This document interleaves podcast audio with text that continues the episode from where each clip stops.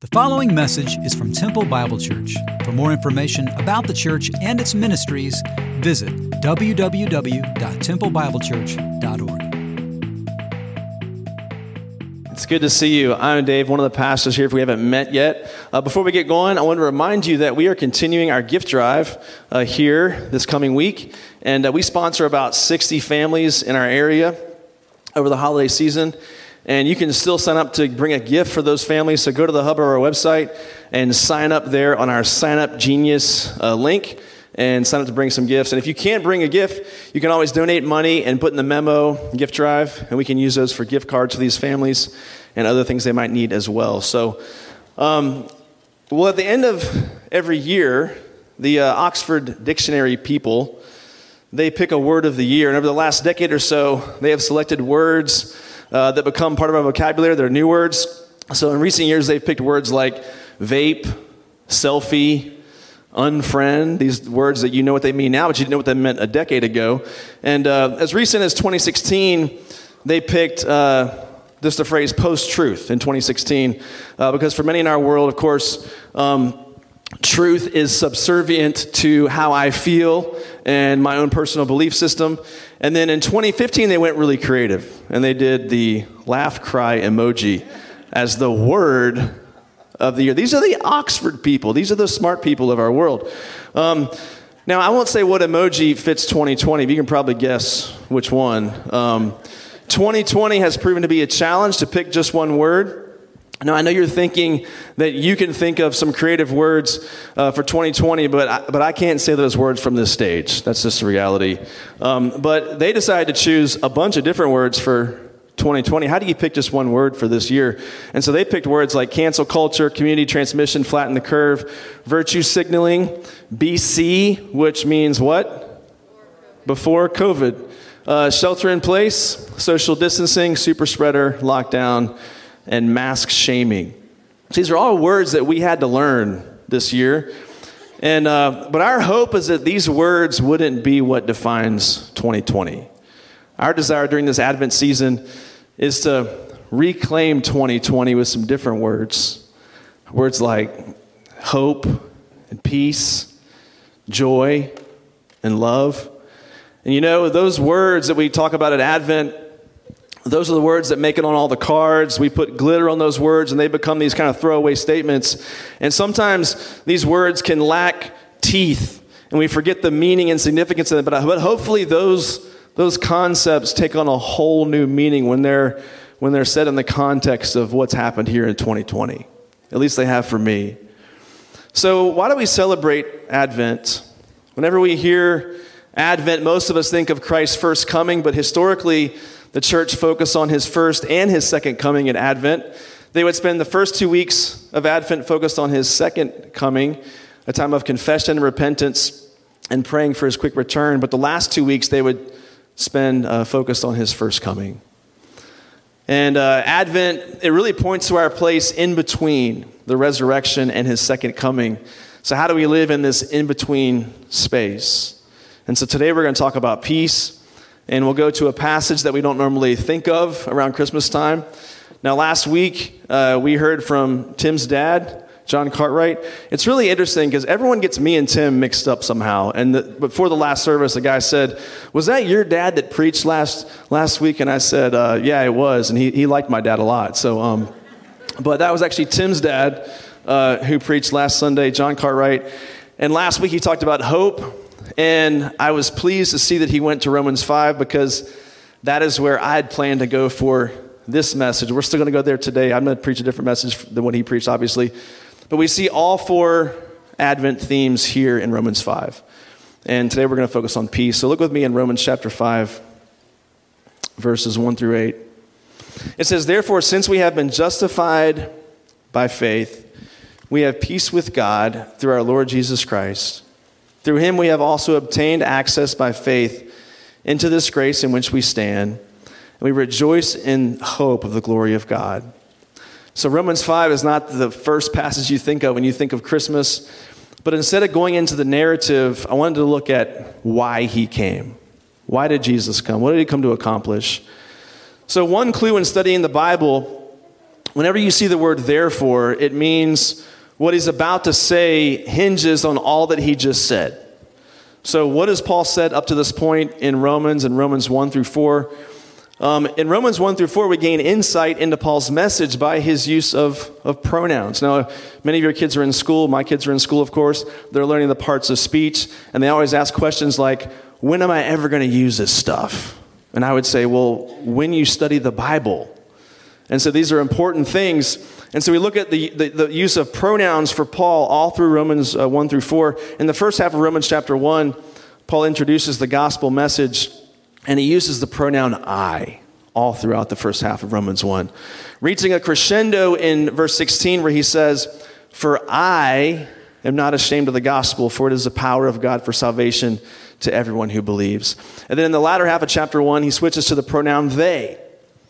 Now, showing how the world, they need the gospel. And in chapter 2, he moves to the pronoun you, speaking to the religious person who thinks they don't need the good news and saying how they really do need the good news. And in chapter 3 he refers to all. Romans 3:23 for all have sinned and fallen short of the glory of God. And so both the pagan and the proud are all in the same boat apart from Christ. Then in chapter 4 he shows how justification by faith is nothing new. Abraham was justified by faith and not by works. And Paul uses the pronoun our, referring to Abraham as our spiritual father. There was a song that someone wrote about that a long time ago. Then in chapter 5, there is a series of we statements. And these we statements are all flowing from this idea that we are justified by faith. So, all the, these statements, these we statements are only true for those who have come to saving faith in Christ. I really appreciate Tim's dad last week making the gospel so clear and inviting those who do not know him to, to surrender to Christ. And so this, this, these, these we statements only apply to someone who has come to faith, true faith in Jesus Christ. So what does it mean to be justified? I know that many of you know that word, but what does it mean to be justified? It means to be put right or to be declared righteous before God. So many of us understand that we're justified, but we don't understand its effects and the way that our justification should impact us in the here and now. So when I was young, I was raised um, kind of out in the countryside where I grew up, and there was a pond close to our house. And I would either go there to fish sometimes. And while I was fishing, sometimes I might just start throwing rocks into this pond. And I would just watch the, uh, the rock drop, and then the ripples just go out to the edge of the shore. I was easily entertained as a kid. And, uh, and I would do this just to kind of kill the time.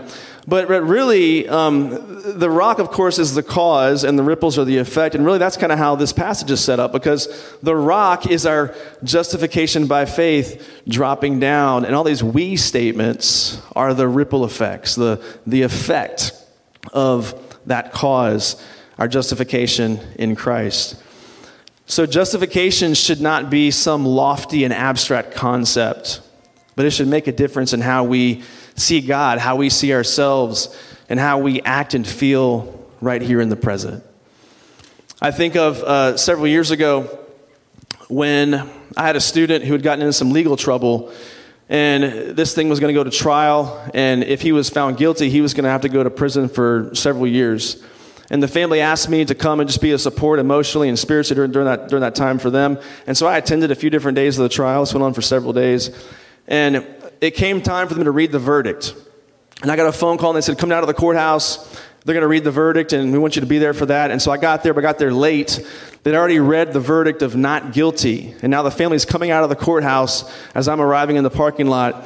And that young man burst through that front door of that courthouse and had tears streaming down his face and just wrapped me up and said, Dave, I'm free. I'm free. I'm free. And so we had this moment of celebration right there in front of the, the Justice Center here in Bell County. But on the way home, I started feeling kind of convicted because I started asking myself, you know, why don't I see my salvation with that kind of joy and gratitude? You see, you and I have experienced an even greater pardon. We've been declared righteous before God.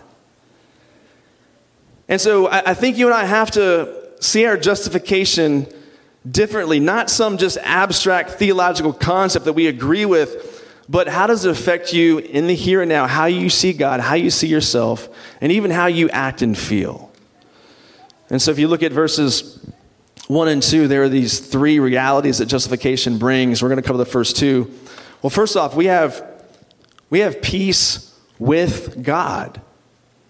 This is not the same thing as the peace of God. We'll get to that later on in Philippians chapter 4. But peace with God is objective and true, whether I feel it or not. And I don't know if we understand the full weight of this. You see, for, for peace to exist, that means there had to be a war. Again, I think we, we think of these concepts at Christmas as just that's what you put on a card, it's what you put in a greeting, it's what you put in a sermon. But we forget what these concepts really mean. In order for there to be peace, that means there first had to be a war. And until, until we're saved, there is this war between God and us. You see, you and I, we have to view sin differently. Whenever we sin, it is more than just breaking a rule. I know for the young people that are here, you just, your parents talk to you about sin and you see sin as simply as, okay, there's a list of rules that I can't do, and that's what sin is. Well, no, it's, it's more than that. Sin's more than breaking a rule. Whenever we sin, we are essentially, we're, we're dethroning God and declaring ourselves king. And that's an act of war. We believe that God is sovereign over all and God has dominion over all. And so whenever I sin, it's my way of saying, No, God, I'm in charge of this, not you. And when there's two parties in dispute, there's going to be a war. We've declared war against God. And so, no matter what age you are, what age you were saved, we, we, we are at war with God before we come to know Christ. We can only appreciate peace when we realize there was a war.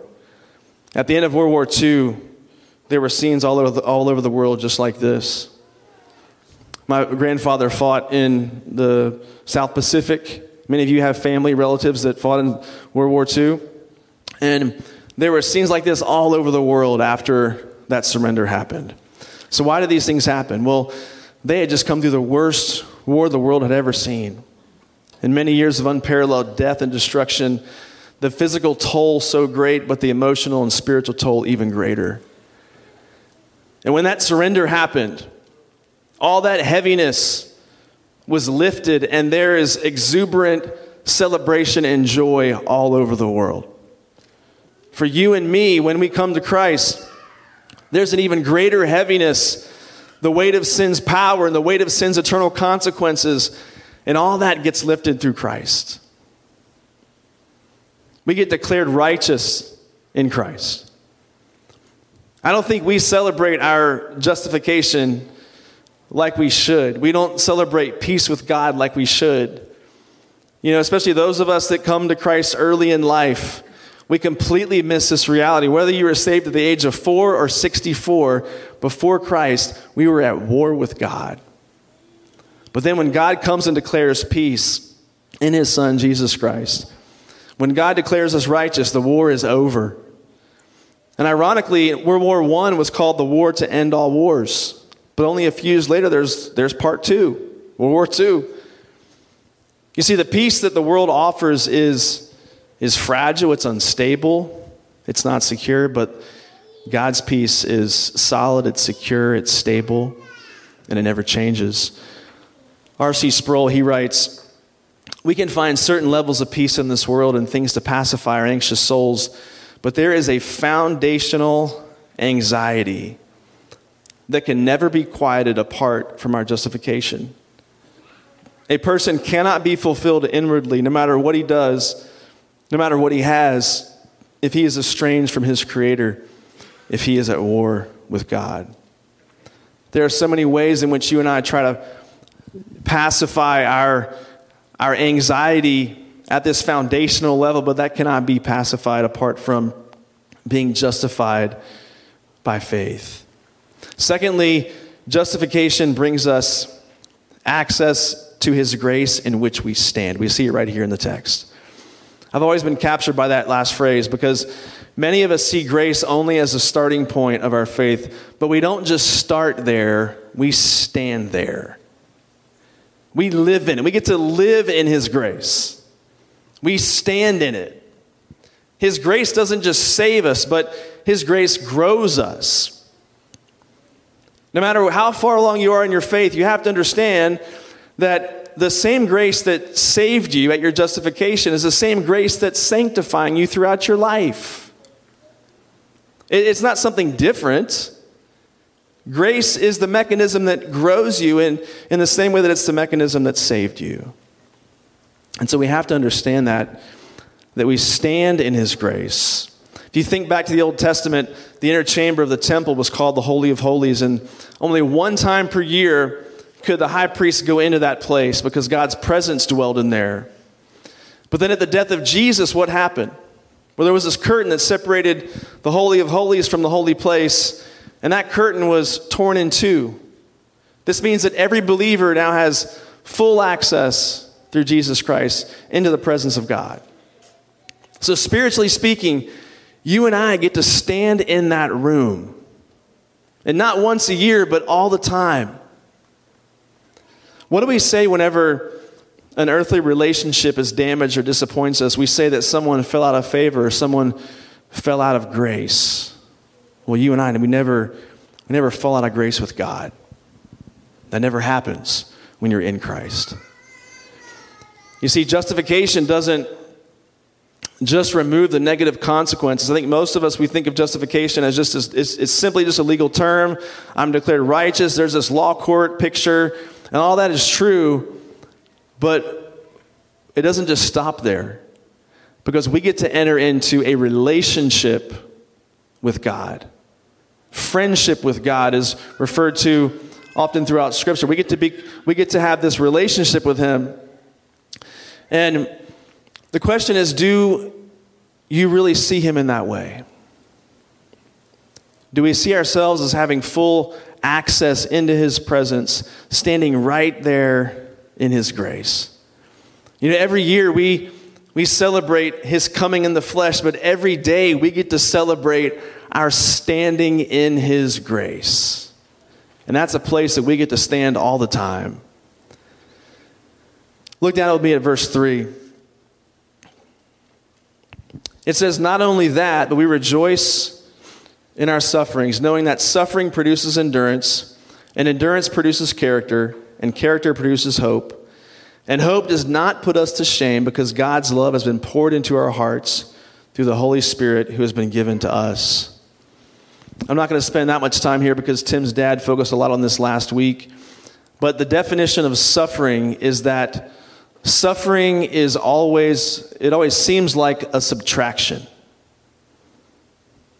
Suffering, it always feels like something's being taken from us. Something we find pleasure, comfort, or someone that we love. Suffering always feels like a subtraction. But Paul's words here are similar to James chapter 1. When we suffer and things are subtracted from our lives, at the same time, God uses suffering to add. God uses suffering to add things to our lives. So, suffering is this addition by subtraction. As things get stripped away, God adds things like endurance and character and hope. I think of, uh, for me personally, when I think back on, of course, before 2020, when I think of like a tough year for me personally, it was the year uh, 2000. Remember Y2K? Everyone was freaking out about Y2K and all that. Um, well, it turns out they thought the world was going to end back at Y2K, but they were just they were just 20 years too early, right? Um, but that year was a difficult year for me personally because it was the year between I'd finished college and, and I just felt like I had no direction. You know, in a job I hated, a relationship I was in ended, and just things were just happening, and they were not good things in my estimation. And I was just really just crying out for God that year to give me direction, like what's next for me in my life. And I can remember it was a difficult year, but I will tell you that I sensed His presence that year like no other. And I couldn't really explain that. And you see, when we think of our own suffering, we look at this, these themes in Romans 5, we see all of Advent right here in this passage. We see that peace with God leads to this finding joy even in our sufferings. And then we can have hope because we know the end of the story. I think of how I know many of you in here, you have, you have teams that you support.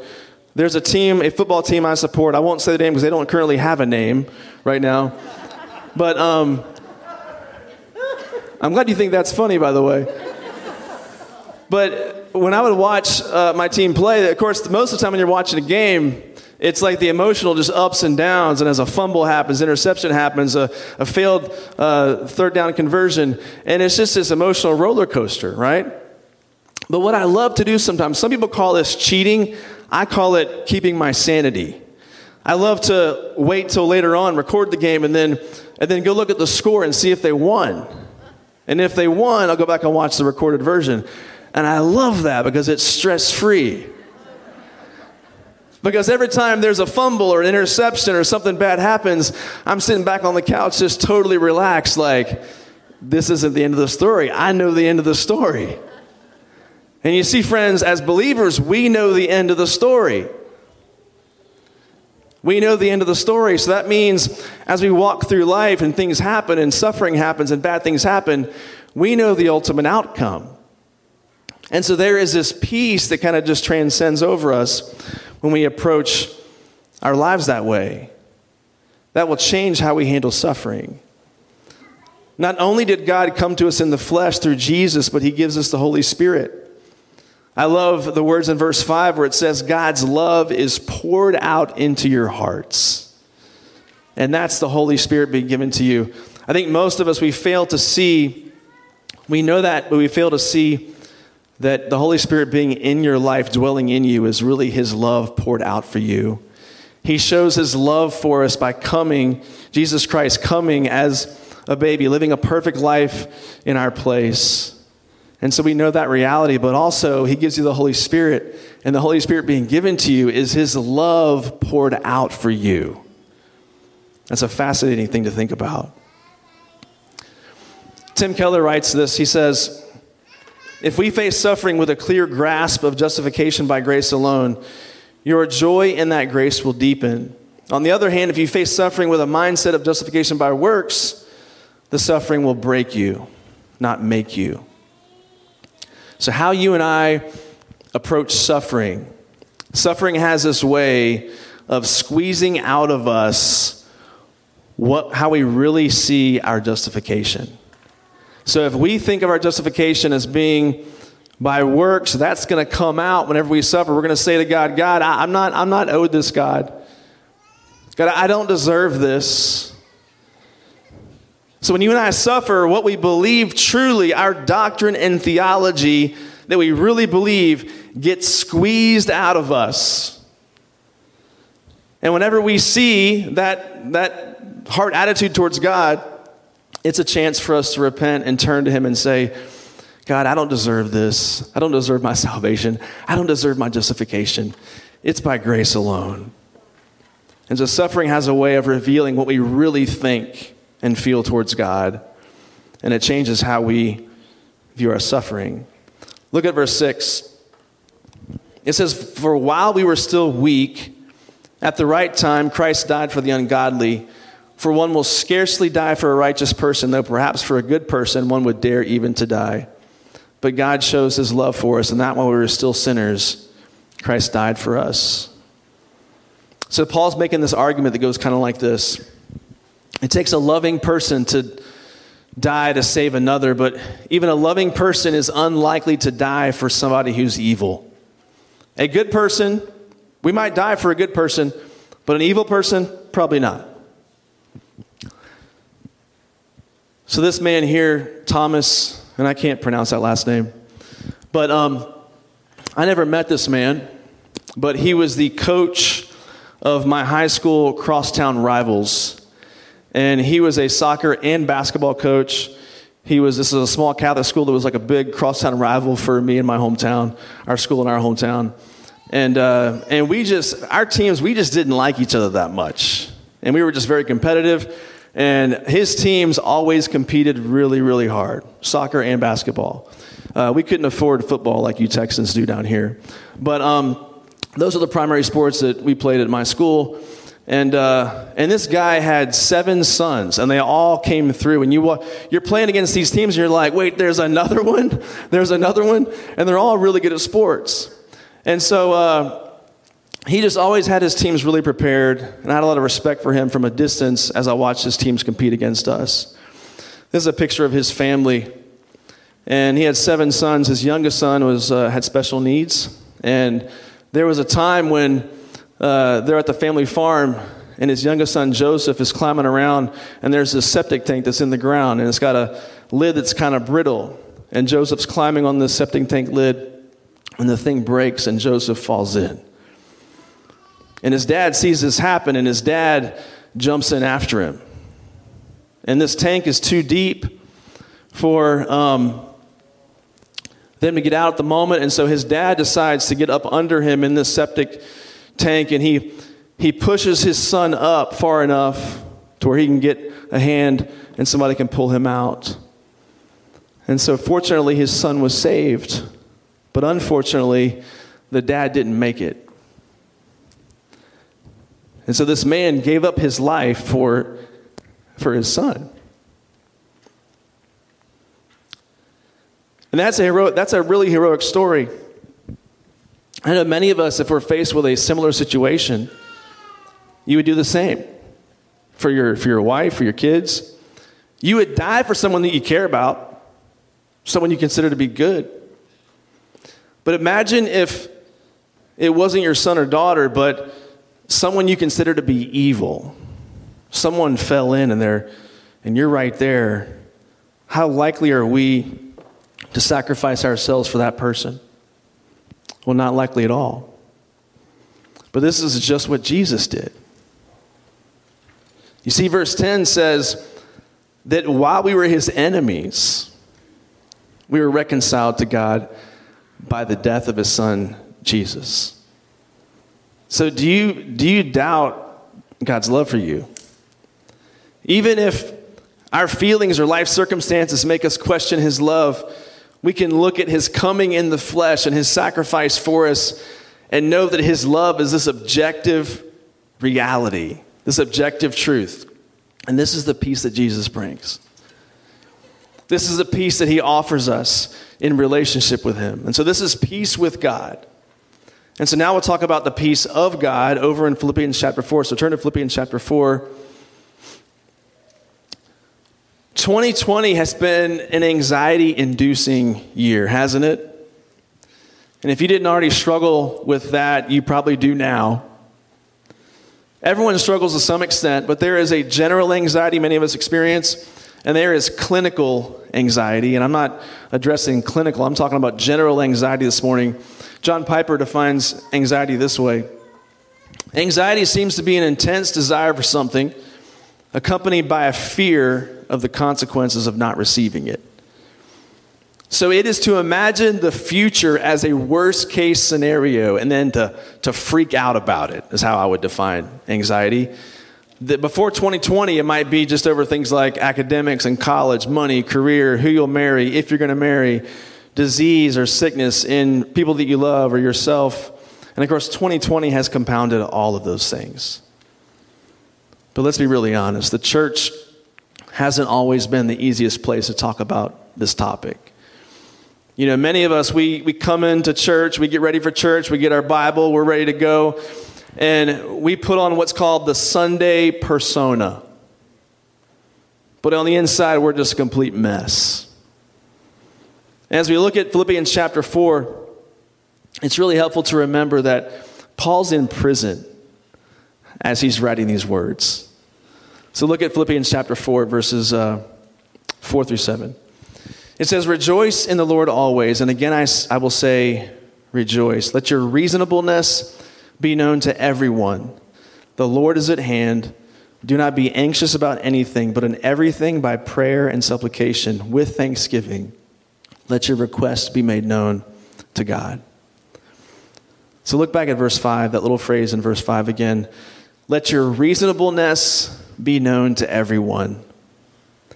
That means that during a, a global pandemic, in a politically divisive climate, in a racially charged world, the Christian should be the most reasonable. The Christian should be the ones most at peace. And that reasonableness should be apparent to all, not just to the tribe that we ascribe to. That means that Christians should not be the ones who are trafficking in conspiracy theories, trying to find, trying to find a way to satiate their lack of peace by trafficking in untruth or things that aren't backed up in fact. Christians should exhibit the greatest peace because we worship the one who brings peace. And so, what is, what is anxiety? Well, the word literally means to be pulled in different directions or to be pulled apart. And that's what some of you are experiencing right now. You feel pulled apart. You've got your hopes pulling in one direction and life's trials pulling you in the other, and you feel this great tension between the two, and you feel, you feel pulled apart. The word worry comes from an Old English word meaning to strangle. That's a good image, I think, for that word. Worry just has a way of, squeezing the life out of us. It just it chokes out peace and chokes out joy. And worry does that to us. And one of the greatest causes of worry and anxiety is expectations. We don't expect suffering, do we? I recently heard a preacher say that we don't, we don't just struggle with sadness and depression. We, we're sad that we're sad. We're depressed that we're depressed. We're anxious about our anxiety. We don't expect suffering. And so, but the good news is we don't have to stay there in that place. You see, Paul doesn't simply say, don't be anxious and that's it. He doesn't leave us hanging like that. But he says we battle anxiety with prayer. Now you might say, well, that's that's the obvious thing that the preacher's going to say, right? Just you got to pray about it. Well, prayer is always is an answer, but it's not just any prayer, but the right kind of praying. We see a very specific pattern here in this verse, these verses. First, we see we bring praise and adoration. We rejoice before God. Before request, we have to remember who He is. And so, before you just jump into rattling off your request before God, we've got to come to Him with rejoicing and praise and adoration. And I personally find this very helpful because whenever, instead of me just going to God and venting about frustration or situations, if I go to Him in praise and rejoicing and adoration, I'm reminded who He is. I'm reminded of His goodness. Then when I go to my requests, I recall who I'm talking to. And I, I approach my, my request with a different heart mindset. Then there's, secondly, there's, there's supplication. So we do need to bring our needs and requests to Him. This is, where you, is where you share real needs and problems with God. And you get specific. I mean, just if you don't feel like you can go to God in honesty, just read the Psalms. Read the Psalms. And you see how honest and forthright people were when they were coming to God in prayer, praying their tears and praying about their fears all the way through. You see that in the, in the Psalms all over the place. And then, thirdly, we pray with thanksgiving. Now, we just had Thanksgiving, and I think we take this word again, we take this concept for granted. Yeah, of course, you're supposed to be thankful and, and be people of thanks and all that. But Thanksgiving should be at the center of the war on anxiety. Because as we bring these requests to Him, we thank Him in advance for the outcome. And so we can say to God, whatever, whatever my lot might be in this situation, I'm going to thank you in advance for the outcome because you know better than me. You know the end of the story. And so it changes how we approach God if you, if you come to God with this kind of prayer. Because thankfulness should be at the center of the war on anxiety. I think whenever we pray in this way, our soul settles into peace knowing that we can trust Him. I like what D.A. Carson says. He writes, I have yet to meet a chronic worrier who enjoys an excellent prayer life. So for me, sometimes I'll just brood over things or stew over things and talk with several people before even talking to God. And I recognize, no, I need to go to God with this. And God has a way of of, of settling this assurance of peace down into my soul in a real, tangible way when that happens. So, whenever you engage God in this way, watch what happens. Verse 7. It says, In the peace of God, which surpasses all understanding, will guard your hearts and your minds in Christ Jesus. You see, peace with God is different than the peace of God. Peace with God is an objective reality, whether we feel it or not. But the peace of God is this assurance that settles down into the heart. And so, not only does peace have this way of driving out anxiety, but it, but it has a way of standing over us and, and guarding against future attacks. And it guards your heart and your mind. So, this kind of person has, has a peace that doesn't even make sense from a human perspective. You know people like that. I know people like that. Where they're walking through such treacherous situations, and yet somehow they will say words like, I don't know, I just, I just have this weird peace about it. And they might even say, it doesn't even make sense to me. And it doesn't make sense to anybody else either, how they can be experiencing such hard things in their life.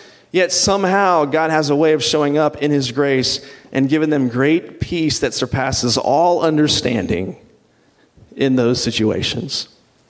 You've seen it, you've experienced it in your life and their life. I just think God has a way of giving us the grace to handle things we never thought we could. So everyone's looking for this peace, this peace of God, but None of it's going to matter unless you know Christ. You see, we don't, we don't get this, this peace of God until we have peace with God. Peace of God flows from peace with God. Everyone's looking for this peace. You see it all around us, but we're never going to get it apart from a relationship with Him because He's the only one that can bring it. I want you to go ahead and stand up for just a moment. In Numbers chapter 6, God commanded his servant Aaron and his sons to pray this over the nation of Israel. So let's go ahead and pray this out loud together. The Lord bless you and keep you. The Lord make his face shine upon you and be gracious to you. The Lord lift up his countenance upon you and give you peace. Amen.